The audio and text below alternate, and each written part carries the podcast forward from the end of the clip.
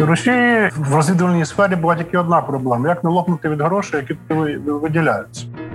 Завдання противника перетворити тріщину у прірву.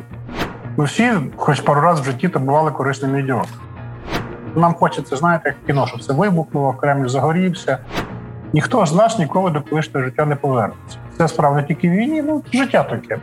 Привіт, мене звати Володимир Анфімов, а це інше інтерв'ю. Якщо ви з нами вперше, раджу підписатися, аби не пропустити свіжий випуск. Зробити це можна на Google, Apple Podcasts або у Spotify. Також буду вам вдячний за оцінку та відгук. Мій сьогоднішній співрозмовник відомий соціальний та військовий психолог Олег Покальчук. Я вже давно є палким прихильником його колонок та інтерв'ю, і як тільки випала можливість, запросив пана Олега взяти участь у записі нашого подкасту. Ми поговорили про принципову відмінність українців від росіян, особливості російської пропаганди, те, як кожен з нас неочікувано для себе може бути використаним в інформаційній війні, вплив перегляду відео з фронту на психіку відчуття провини тих, хто виїхав за кордон, і багато багато іншого. Приємного прослуховування і не забувайте, що на патронів подкасту завжди чекає більше. patreon.com інше. Пане Олеже, я хотів би почати з вашої цитати, в якій ви кажете, що провал москальського бліцкригу та взагалі всі подальші неуспіхи пов'язані з абсолютною неможливістю усвідомити, хто такі українці і що таке Україна. Кінець цитати. Е, що найголовніше, як вам здається, все ж таки е, про Україну і про українців не могли і досі не можуть зрозуміти в Росії? Ну, це це, це комплексне питання. Якщо стисло спробувати відповісти, то е, кремлівська проблема в інтерпретації розвідувальної інформації, тому що е, ну, вона, як правило, має такий ну, трьохступеневий рівень обробки перед тим, як е, вона оформляється у документ, який несуть політикам. І на прикінцевому етапі повинні бути умови видому заключення, які передбачають розуміння загальної такої е, ментальної карти ситуації, не просто опису обстановки, а на підставі чого вона е, виникла, яка її динаміка, як вона буде розвиватися. Тобто російська агентура, я думаю, достатньо ну, справно збирала фактичну інформацію. Ну і в неї був прямий доступ, ми знаємо і і напевно ще й лишився. Uh-huh. Але на на рівні аналітичного е, на аналітичному рівні, власне, оця от ця от квінтесенція українськості, вона вона полягає в. Е, Ну, як так скажемо, в демократичності, як би це не дивно звучало, мислення і е, механізму прийняття рішень. Тобто, у нас значно ширший е, горизонт планування подій, хоча теж здавалося б, не дуже відповідає і, і історії, і ситуації, і несподівані можливості для синтезу е, думок. Оця от е, непередбачуваність з російської точки зору, неможливість е, точно скалькулювати розвиток подій, і є власне отією фатальною складовою, яка привела їх до поразки рік тому. А як вам здається, росіяни вчаться нас розуміти краще? Взагалі вчаться краще усвідомлювати, що відбувається е, в нашій країні? Ну, безумовно, вчаться, вчаться всі. Але ще раз е, повторю: е, кожна країна, кожен народ це не якийсь один єдиний організм, у якого є один мозок, який має одні здатності до навчання, поінформованості і так далі. Це сукупність різних систем. Є така приказка, що у Кремля є багато різних башт, Ну і виносячи за рамки цієї приказки тезу, вони між собою конкурують, ворогують, змагаються. Е, тому е, різні рівні проблем, які там існують, вони зараз загострюються. Воно йде паралельно з навчанням. Але я ще раз повторю, те, що казав на початку: збирання інформації про Україну е, упирається в ну, ментальну неможливість як її якісної обробки. І далі е, фінальне це неможливість прийняття політичного рішення навіть у тому випадку, якщо обробка інформації якісна. До речі, до слова, це не тільки російська проблема, це ну, описано в історіях розвиток світу, коли е, ситуація фахівцями описується достатньо якісно, а політики, будучи засадничо дурнішими, ніж люди, які приносять інформацію, вони кажуть, не на часі, не знаємо, а ми так не хочемо, а нам це не годиться. І в даному випадку я абсолютно переконаний, що впирається власне в оцю складову, при якій е, Кремлівськ, Крем, Кремль став е, заручником власної концепції, параноїдальної концепції руського міра, яка не передбачає реальності, в принципі. Я помітив, що у ваших інтерв'ю ви також часто говорите і про зворотнє. Мовляв, ми проєктуємо на Росію свої уявлення про про цю країну. А власне цим можна пояснити заклики до них виходити на протести, всі ці звернення, які були на початку повномасштабного вторгнення, які, е, звісно, не мали жодного ефекту. То, на вашу думку, як говорити з Росією, аби вона почула і зрозуміла? Тут е, дві дві головних складових. По перше, навіть ви вживаєте слово Росія, а такої країни немає. Є Російська Федерація. Угу. Тобто, ми в самій назві проєктуємо е, себе, е, множачи там на 100 чи наскільки е, об'єм, кількість населення і так далі. І уявляємо, що це якась ну, одна країна. Це це, це, це федерація з усіма притаманними федераціями, складнощами і так далі. Друг, другий момент, що ем, розмовляти з е, відповідними людьми в Російській Федерації е, потрібно тільки з огляду на те, яким чином це може вплинути на їхню поведінку. Сам факт будь-якого діалогу е, ну, з божевільним, він не має, не має сенсу. Це в кращому випадку сума двох монологів. Те, що ми бачили на початку війни, ці всі нескінченні дурнуваті перемовини європейських лідерів, спроби точніше, mm-hmm. дурнуваті.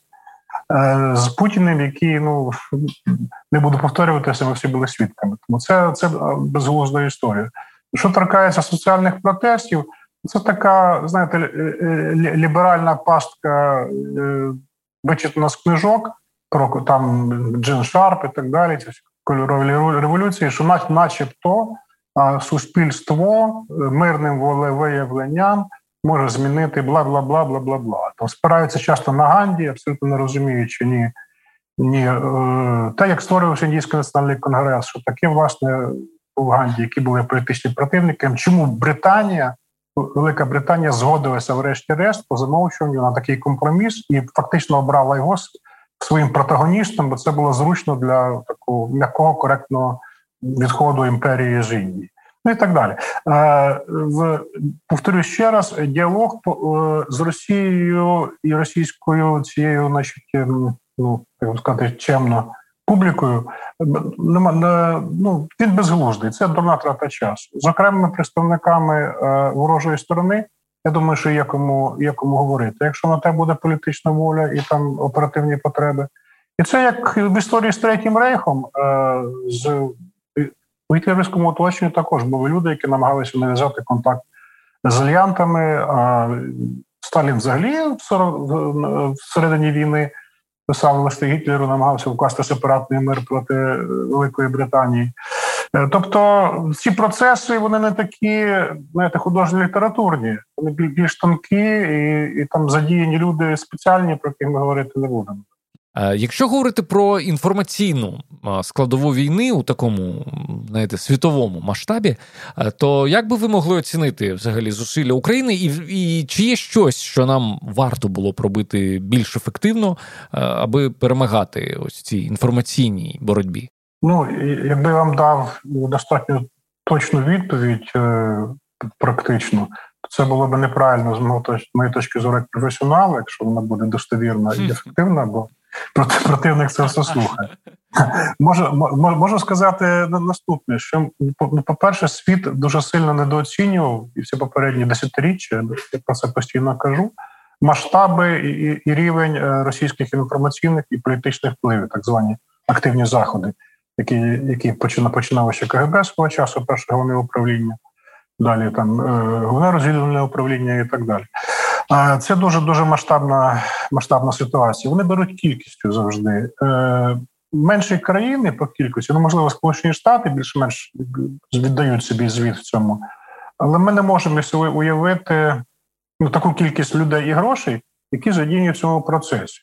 Так, я я з точки зору культурної, це нація, яка деградує, але в Москві живе зараз 61 е, мільярдер доларовий.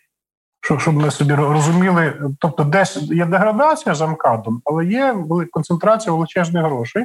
І в Росії і у, Радянського Союзу в розвідувальній сфері була тільки одна проблема: як не лопнути від грошей, які виділяються.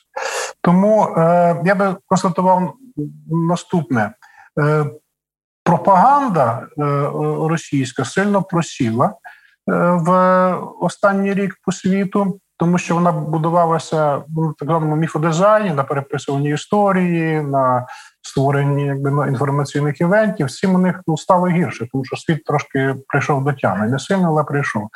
І, е, Інформаційно-психологічні операції стали сильнішими, е, більш точковими. Е, вони, як правило, працюють, е, вони не створюють нових івентів, вони працюють з тими суперечностями в суспільствах, які вже їм притаманні. Та, ну, там, наприклад, у нас це буде 100% церковна тема, мовна тема, і там далі по по ситуації. Да, Там лікарська пробувала качатися е, з рецептами і так далі. Тобто е, береться якась якийсь природній природня, природній антагонізм, який виникає в вигляді тріщини якоїсь, завдання противника перетворити тріщину у прірву. Е, ну і е, посилюється роль корисних ідіотів е, по цілому світу так само. Ну, На Заході це традиційно традиційно ліваки і різного роду ліберали, які завжди дивилися в бік Маркса, Мау і подібної подібної публіки, і так само бік Путіна. Вони люблять таку значить, сильну руку у себе у себе на карку. Ну, У нас Розумієте, тут е, тема достатньо розлога. Що таке корисний ідіот? Це люди, це не погана людина, це не агент, не агент впливу. Це щира людина, яка е, фанатично переконана, що її достатньо обмежена кваліфікація і компетенція е, з щирими намірами вона принесе е, країні бороноздатності щось хороше. І такими людьми дуже легко керувати в темну. Ну, це так звані операції під чужим прапором, і там є різний спектр вплив на них. І їх багато. Е, справа в тому, що це ну, такими не народжуються. Ми всі, хоч пару разів в житті, то бували корисними ідіотами. Тобто, це ніяк абсолютно не якась там стигматизація когось конкретно. Але у, у ситуації переживання психотравмуючих подій, стресів, оця от невротизація, вона збільшує кількість таких людей, які інтелектуально слабшують, а емоційно сильнішують. І в результаті виходить те, про що я сказав. Одразу виникає питання, як не стати е, несвідомо ось цим самим корисним ідіотом. Да, ну найпростіше нема, насправді нема таких рецептів. Е, як як у випадку будь-якої боротьби з обманом вас чи протидії обману, важливо пам'ятати, що з вами це може трапитися, що вас можуть використати. Якщо ви це тримаєте постійно в голові, то вже є ну не не 100% звичайно гарантія, але принаймні 50% е, успіху в тому, що ви будете все таки насторожі і будете ну, думати щось перед тим, як щось сказати, заявити, написати. Там почекайте, порахуйте до десяти. А краще почекайте пару днів, тема сама по собі розсосеться, і ви не будете виглядати ну навіть не корисно, а просто ідіот. Ви коли наводили приклади, назвали також ситуацію з рецептами. То на вашу думку, за хайпом навколо усієї цієї історії теж стоять спецслужби? Ні, я я ну розумієте, в цій сфері ніколи не буває якихось однозначних таких лейблів, які можна наклеїти на явище. Але але я повторюсь, е, е, ворожі спецслужби дуже уважно моніторять е, соціальну динаміку настрою. Тільки з'являється якийсь е, конфлікт, чи через ідіотизм влади, чи через якісь непорозуміння між між, між суб'єктами е, суперечок. Тут, звичайно, ж вони підключаються негайно у вигляді ботів, у вигляді ну, розкачування і так далі. У, у в лікарській ситуації з рецептами я би сказав, тут є три три складових. Е, ну, Можна спробувати простежити, або принаймні зрозуміти мотивацію. Це, звичайно, Російська Федерація і спецслужби, це е, фармацевтична мафія. І політична опозиція, давайте будемо теж щирі, тому що критика будь-які підстави для критики влади і цілком справедливі. Вони теж тут ну, можуть мати місце. І нема нічого такого, що не можна було використати в якості зброї, як, як вчать нас е, майстри кунг-фу. Я помітив, готуючись до нашого інтерв'ю, що ви взагалі досить скептично ставитеся до процесу споживання новин. Ось одна з ваших цитат: три чверті так званих новин це висмоктані з немитого пальця припущення, побрехеньки. І перепости перепостів із хайповими заголовками, за які за деякі з них варто було б і до суду притягати. Так, я ставлюся, я ставлюся дуже негативно до організованих новин. Що ви маєте на увазі? Я я поясню. Е, людина, е, я я дивлюся на, е, по-перше, на, на джерело інформації. Тобто, хто це сказав, друге, до якого видання ці джерела він належить, третє, кому належить це джерело чи видання. Четверте, що воно в принципі на цю тему займає, яка його редакційна політика, або чому вона раптом змінилася в цей даний конкретний момент. І у переважній більшості випадків випадків я бачу ті процеси, про які я сказав. Натомість новинну сферу цілком заміняють е, велика кількість достатньо кваліфікованих і медійників, в тому числі, які виступають не від імені видання, е, а від себе від себе особисто. І там бувають ну, бувають реально дуже цікаві. Перше, це швидко. По-друге, це е, буває досить кваліфіковано, але і тобто я би протиставив інформаційну новинну сферу, яка йде через суб'єктів, навіть якщо вони. Е, можливо, так не дуже е, кваліфіковані як журналісти, але вони у них є доступ до матеріалів, вони здатні щось проаналізувати. Вони не не зв'язані, ну так назву так, єдиним марафоном. Так? uh Правилами єдиного марафону там чи чогось там, за що їх там посварять, чи там не дадуть, чи дадуть. Таке. І, ну, Іноді це чистий волюнтаризм, але власне повторюсь, е, це це той плюс демократії, коли ви можете. Я так я так роблю. Я беру різних авторів, яких я читав, їх там ну, близько десятка. Я знаю, в принципі, їхні політичні позиції. Це дуже важливо, тому що я розумію орієнтацію цих людей і співставляю їхні думки на одну і ту саму тему, якщо мені потрібен якийсь Е, Я знаю багато людей, які е, ну нібито для того, аби тримати ось таку об'ємну.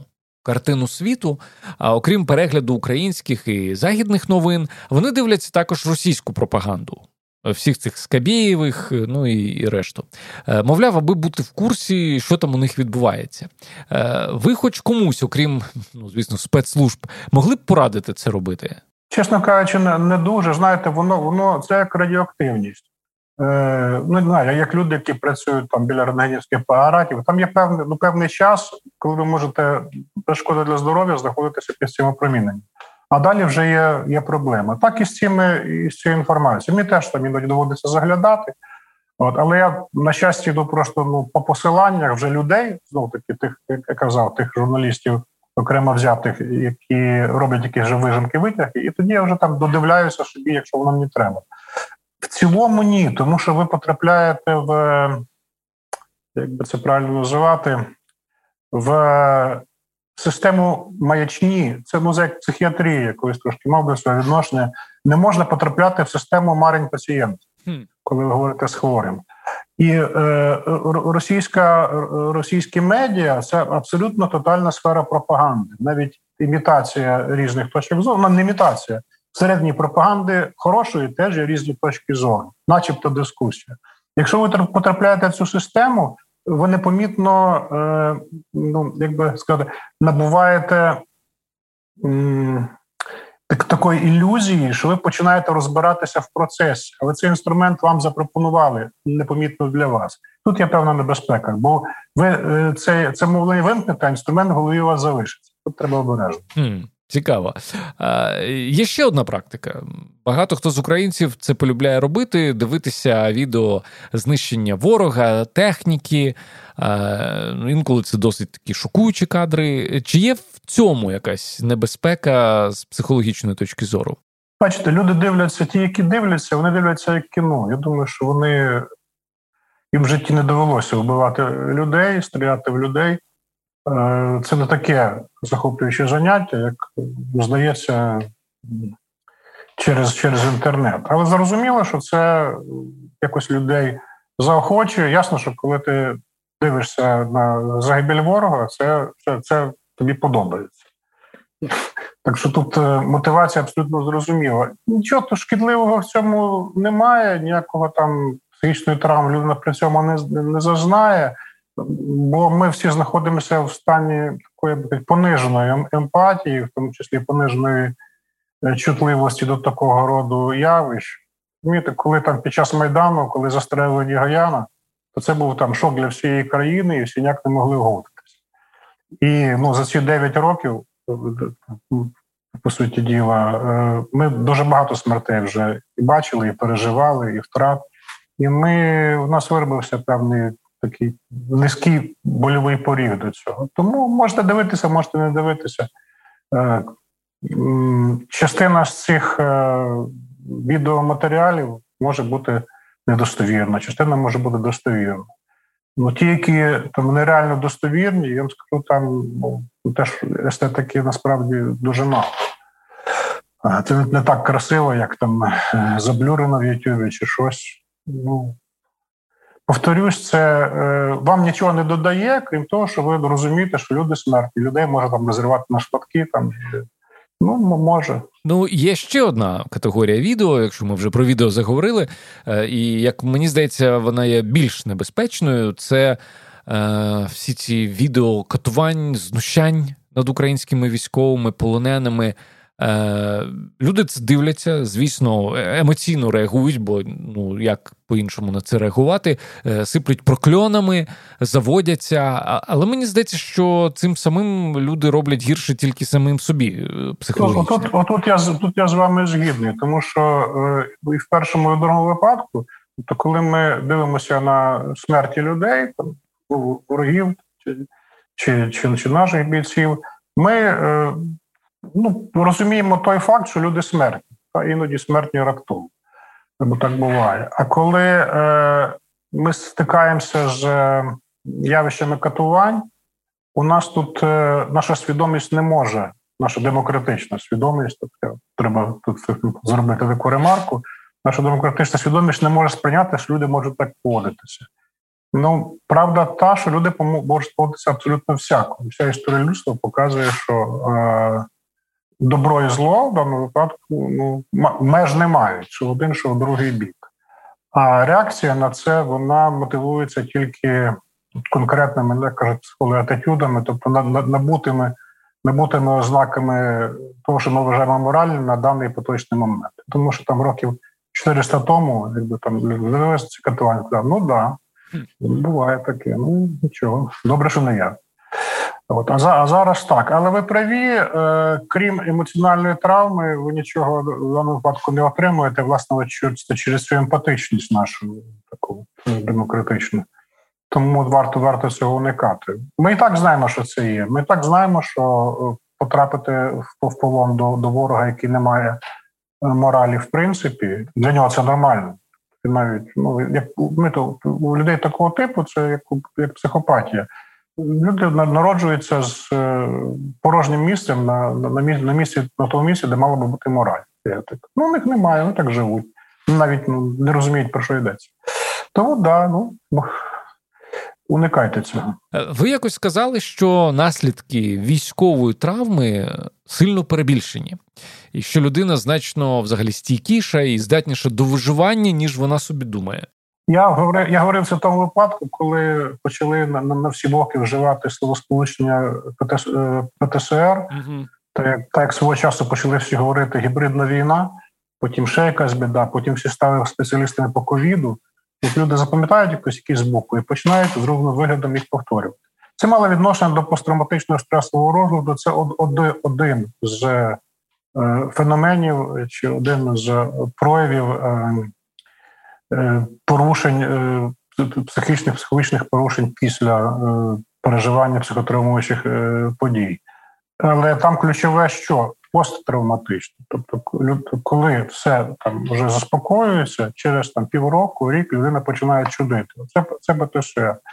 А і, і, і цього насправді не так багато, як про це пишуть. Зараз кожен невроз, кожен ну, розлад якогось іншого плану називають ПТСРом, і це шкідливо, тому що це профанація і психіатрії, і психології, і так далі. Але у нас є безумовно весь весь спектр е, розладів нервових, які тільки можуть бути в цій цій ситуації. Е, інша справа, що е, ми всі знаходимося в тій чи іншій мірі в ситуації невротизації, і розумієте, така травматичні, травматичні прояви, посттравматичні прояви того, що людина пережила. Вони гостріші тоді, коли людина щось пережила, суспільство довкола нього ну таке, ну нормальне. Тоді це контраст ще ранить дуже дуже боляче. А тут ми розуміємо, про що йдеться. І люди, які пережили якісь гори, бачили біду, вони зустрічають е, емпатію і розуміння суспільства. Треба розуміти, що це має ну, як не дивно, такий пом'якшувально терапевтичний ефект. Теж ми розуміємо, про що їм болить. А відносно е, стійкості, це е, залежить від віку, від статі, від особистого досвіду, від е, переконань. Люди з переконаннями, з ідеологією, релігійні люди, вони стійкіші принципі, психіше. У них є внутрішнє опертя на щось. Е, ви сказали, що ми всі в тій чи іншій мірі травмовані через війну. Е, чи є якісь маркери, коли людина має собі сказати: Окей, мені треба звернутися до спеціаліста, бо я сам не вигрібаю якісь червоні вже такі прапорці. А коли це просто тривожність, е, яка є нормальною під час війни? Це дуже індивідуальні речі. Я не хотів би тут якісь дилетантські рекомендації давати, їх реально ще не існує. Є є протоколи запобігання, лікування. Є ну, психологи, які користуються різними методиками, і кожен буде е, казати, як, як, як краще. Єдине, що можу сказати, що коли ви помічаєте е, якісь е, елементи поведінки вашої, які які стають настільки дискомфортними, що вони е, ну, заважають вам жити, і це не один не один день, а це стає певною системою. Тобто, ви перебудовуєтесь на якийсь е, такий травматично неконструктивний лад. Ну, най, найпоширеніше це емоційне вигорання. Так? У вас там все зависає, все падає з рук. То варто попитати е, попитати спеціалістів, не не, не Google, не не Facebook, тому що часто це пов'язано ще з медикаментами, які можуть прописати, а це повинен робити тільки лікар. Тут самолікування самолікування я категорично не рекомендую. Бо кожен випадок, розумієте, одна людина схильна там до чогось генетично, інша людина пережила там в дитинстві якісь епізоди травмуючі, і тут вони тригернули і, значить, по-новому наклалося. Е, третя е, настільки має багато уяву, що проєктує все, що вона бачить і читає на себе, і в реальності її тіло переживає ну, майже те саме. Там цьому феномен, власне, там стигм е, християнський базується. І так далі. Тобто є є різні феномени, але повторюся, якщо ви відчуваєте, що ваше життя якось іде на перекосяк через е, те, що ви трошки пливете, та, і це не там не день, не два, не три, а це ну, триває. Тоді тоді поцікавтеся, хай хтось на вас подивиться з боку з фахівців. Якщо ми вже заговорили про рекомендації, то я хотів би озвучити декілька питань від наших слухачів. Я анонсував е, те, що у нас буде інтерв'ю з вами, соціальним військовим психологом. Е, і перше запитання таке: як найкраще починати спілкування з тими, хто був на війні? По перше, по-людськи спілкуватися, не не робіть круглі очі, там не хапайте за руку питайте, ну як там було, і що ж то воно як же ж. Не дивіться на нього е, чи на неї, як на людину, яка ну там наполовину жива. Ви ж прочитали про те все, що вони всі травмовані, Ну, це як як люди з фізичними е, ураженнями. Е, ви як бачите людину, якої там перев'язана рука, там чи вона кульгає. Ви ж якось ну розумієте, що в цій частині там треба допомагати, але в принципі не, не обов'язково претензіовувати до людини з бубном і і чи чекати, доки вона не, не буде щось чудити. Перш за все, перш за все, говорити по-людськи нормально, тому що вони хочуть нормального спілкування, що до них не дивилися, а вони вже там теж готові до того, що вони будуть дивитися на якихось людей, які зараз будуть кидатися на цивільних і кусати їх за за ноги. Другий другий момент, що е, треба розуміти, що що таке що таке е, оця психологія, з якої психіка, з якої людина повертається. Вона набула там певних певних е, рис поведінки, які допомогли вижити. Це підвищена чутливість, це настороженість, це тривожність. І перенос тих абсолютно нормальних в тих умовах поведінкових реакцій в цивільне середовище, воно цивільним людям здається трошки бівнувати. Просто врахуйте, що це ну не відхилення людини, е, з яким вона тут тепер буде жити довкола вас чи, чи з вами. А це той тип поведінки, який допоміг цій людині вижити. Значить, не не кричіть там, не не підвищуйте голос, говоріть, говоріть спокійно. Розумійте, що все е, людина, яка має чи отримала бойовий бойовий досвід, вона все буде сприймати наперед як можливу загрозу. Підсвідомо. Це абсолютно інстинктивні речі. І там якась несподівана ваша поява, якісь різкі рухи. Це не зовсім не означає, що на вас там будуть зараз кидатися, чи вас будуть стріляти, боронь Боже. Але це те, що ну, напружує. Та? Тому якось так от плавно, спокійно, не, не швидко, не різко, так от крок за кроком. Ну, Просто по-людськи говоріть.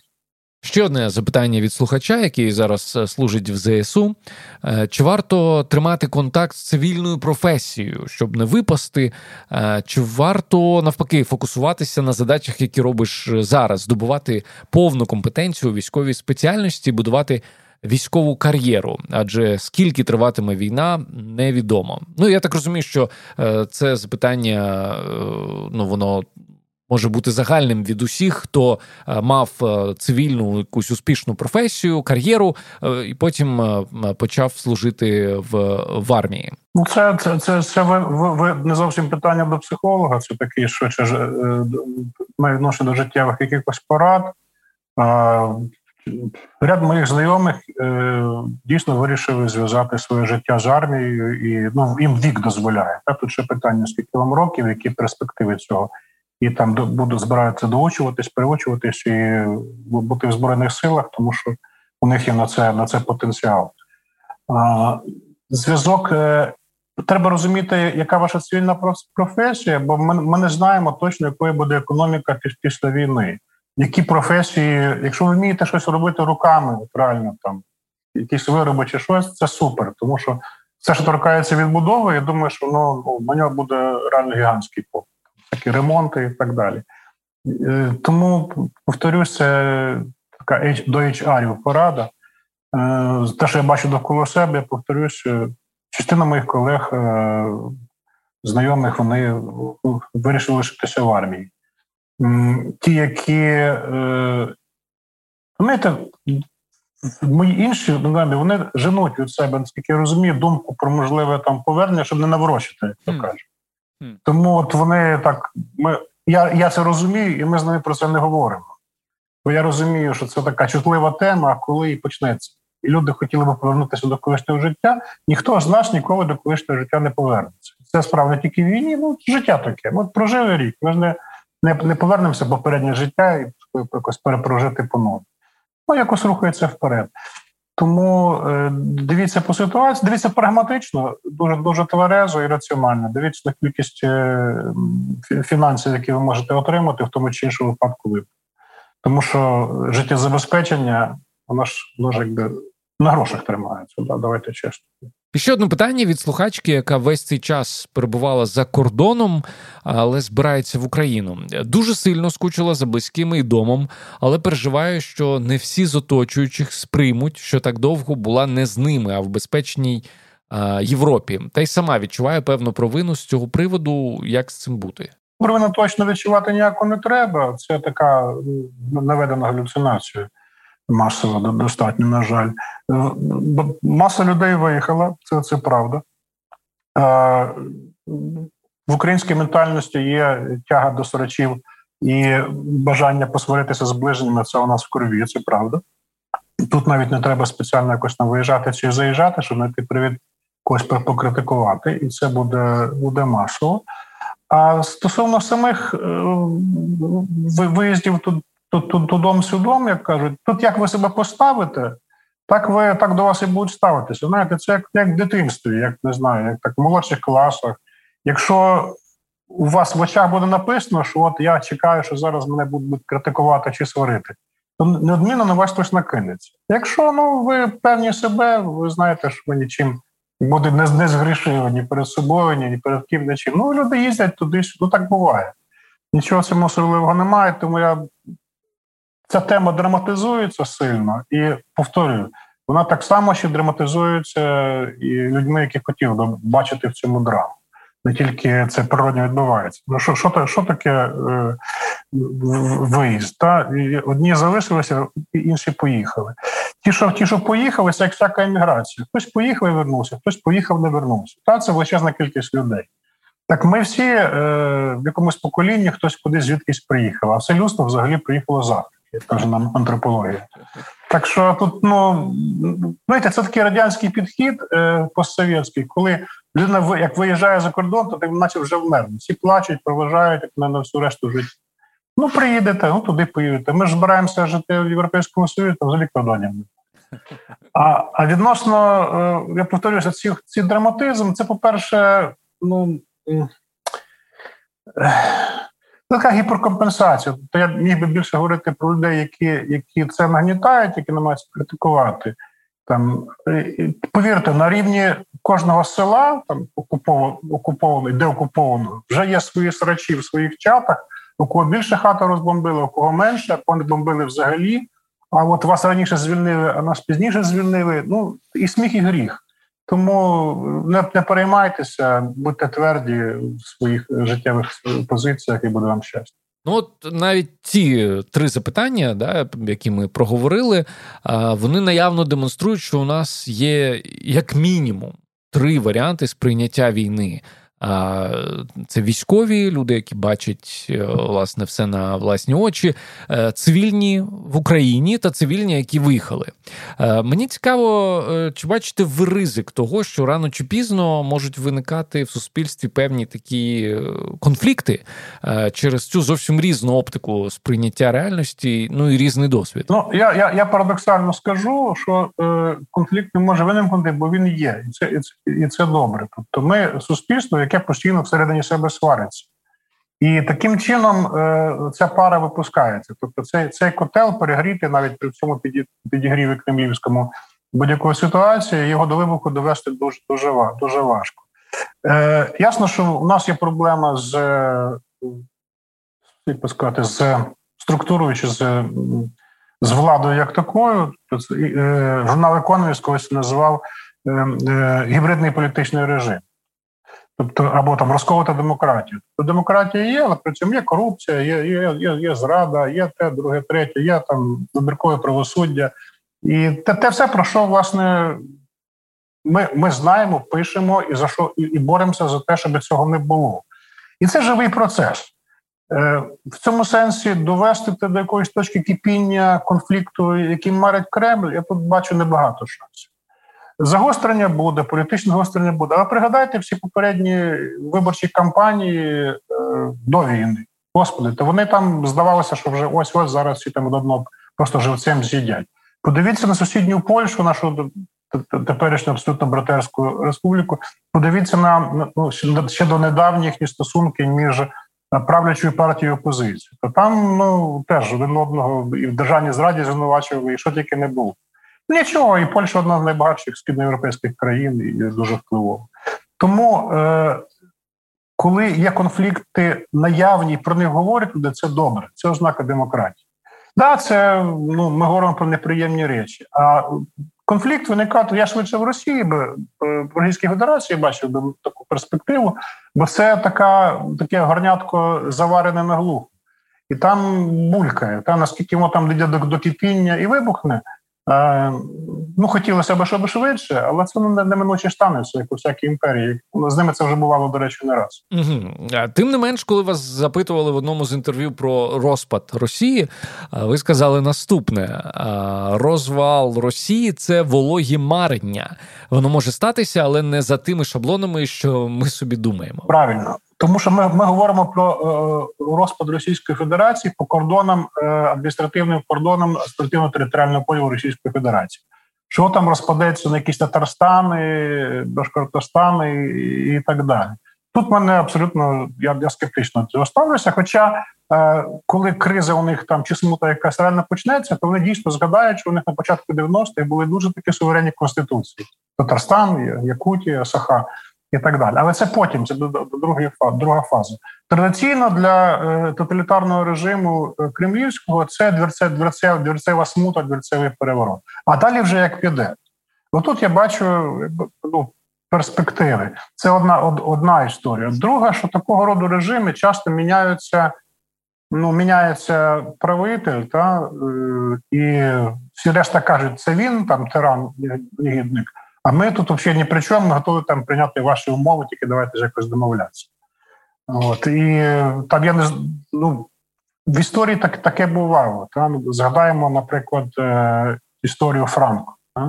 Фашистська країна Іспанія вчасно вчасно від, від, від, від, відкосив від участі війни з антисемітизму там особливо за ним не водилося. Тобто, пред'явити йому там по Нюбурзьким цим е, протоколам було особливо нічого, і дожив собі як диктатор в ізоляції країни е, до до власної смерті. Такі варіанти теж можливі.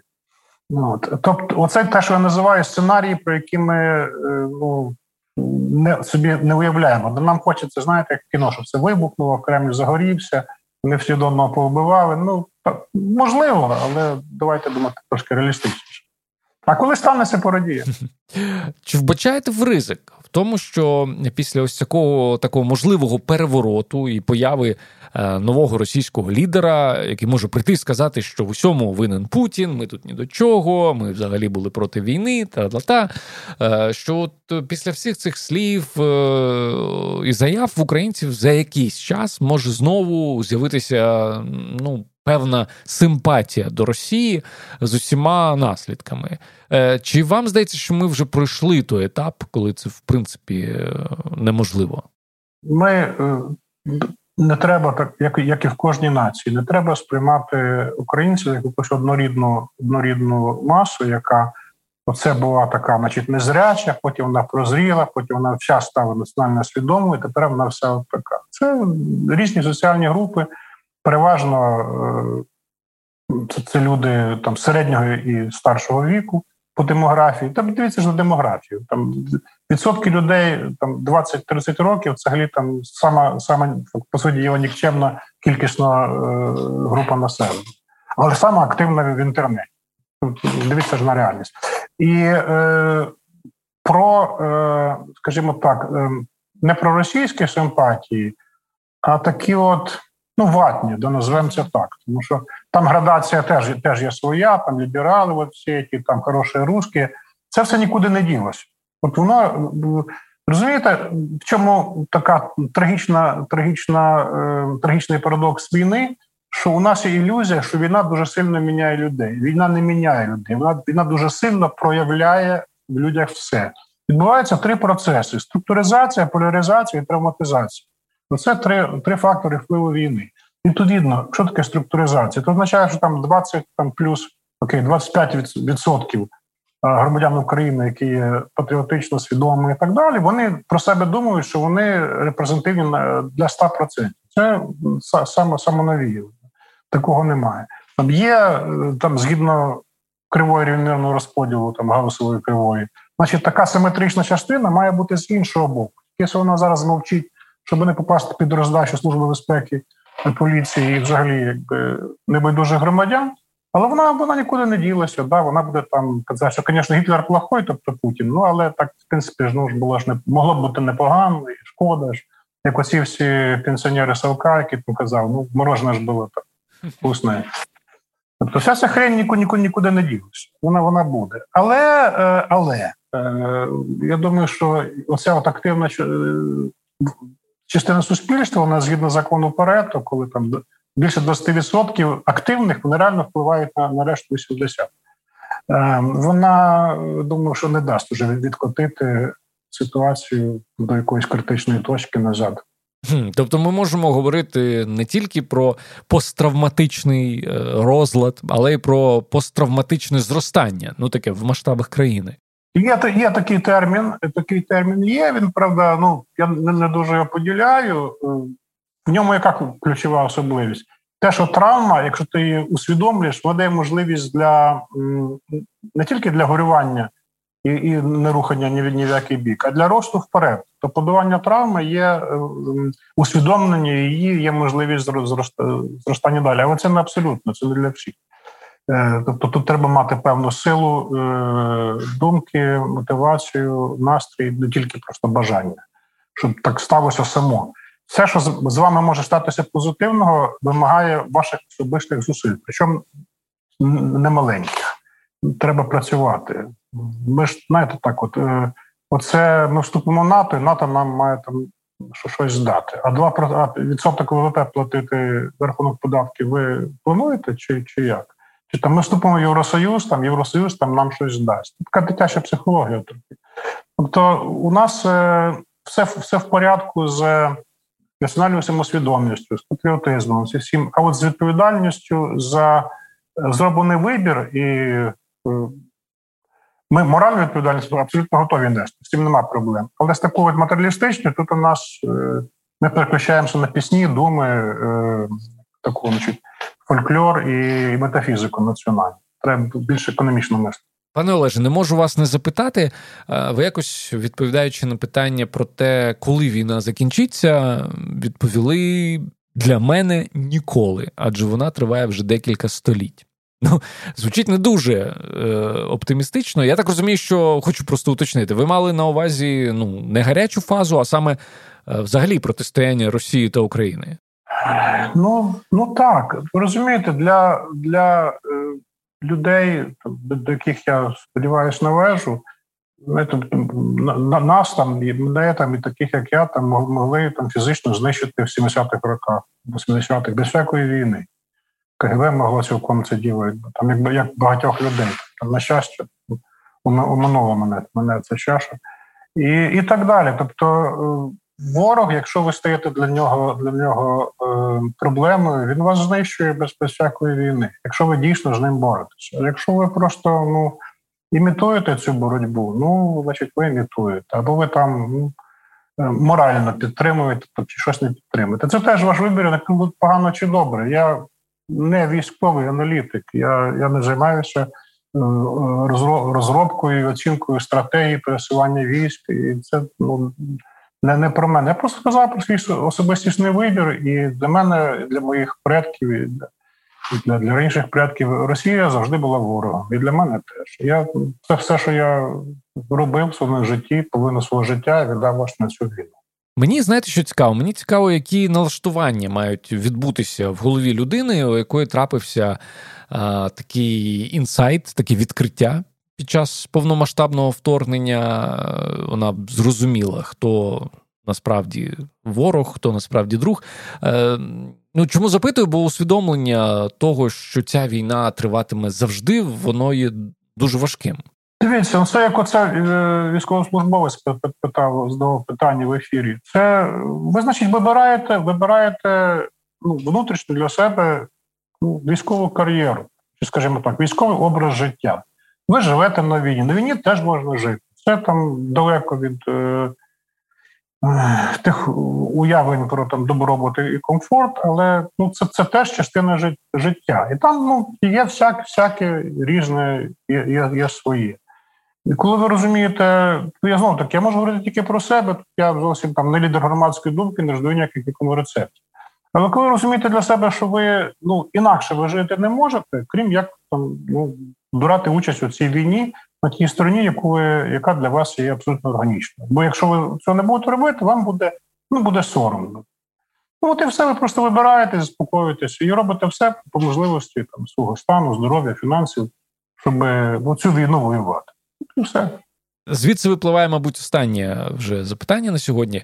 Е, що в такому випадку для вас стане остаточною перемогою України у цій війні, е, і взагалі за яких умов ця перемога можлива? Ну, навіть така приказка там у самурая немає мети, є тільки шлях. Тому це, цей процес, і більше того, розширюючи цю японську приказку, для українців вже значно важливіший процес, ніж результат. Тобто нам ми ми, ми, ми люди про, про процесу. Але якщо якщо всерйоз, то звичайно е, хотілося б бачити е, міжнародний суд над над військовими злочинцями над країною, яка вчинила цей злочин, і і там і це ж буде окремо, окремо складна тема, як тема Нюрнберга. Там тому що правосуддя повинно здійснюватися на підставі закону, а не морального осуду. Тут така буде дуже слизька у нас тема, тому що різницю між е, там моральним моральним злочином і юридичним важко важко буде провести, а доведеться. І нам нам е, треба буде стояти по стороні закону. Не всі це зможуть зробити, і я думаю, що буде багато потім самосудів якихось і всього, всього, як воно буває завжди після війни, як як, як було, до речі, з Ізраїлем, з там преснопам'ятним Мосадом, коли там в 60-х роках почав минати 25-річний термін е, дав, давнини злочинів, російські злочини, то вони зрозуміли, що європейське правосуддя якось на це закриває очі і взяли діло в свої руки. Можливо, і нас це чекає.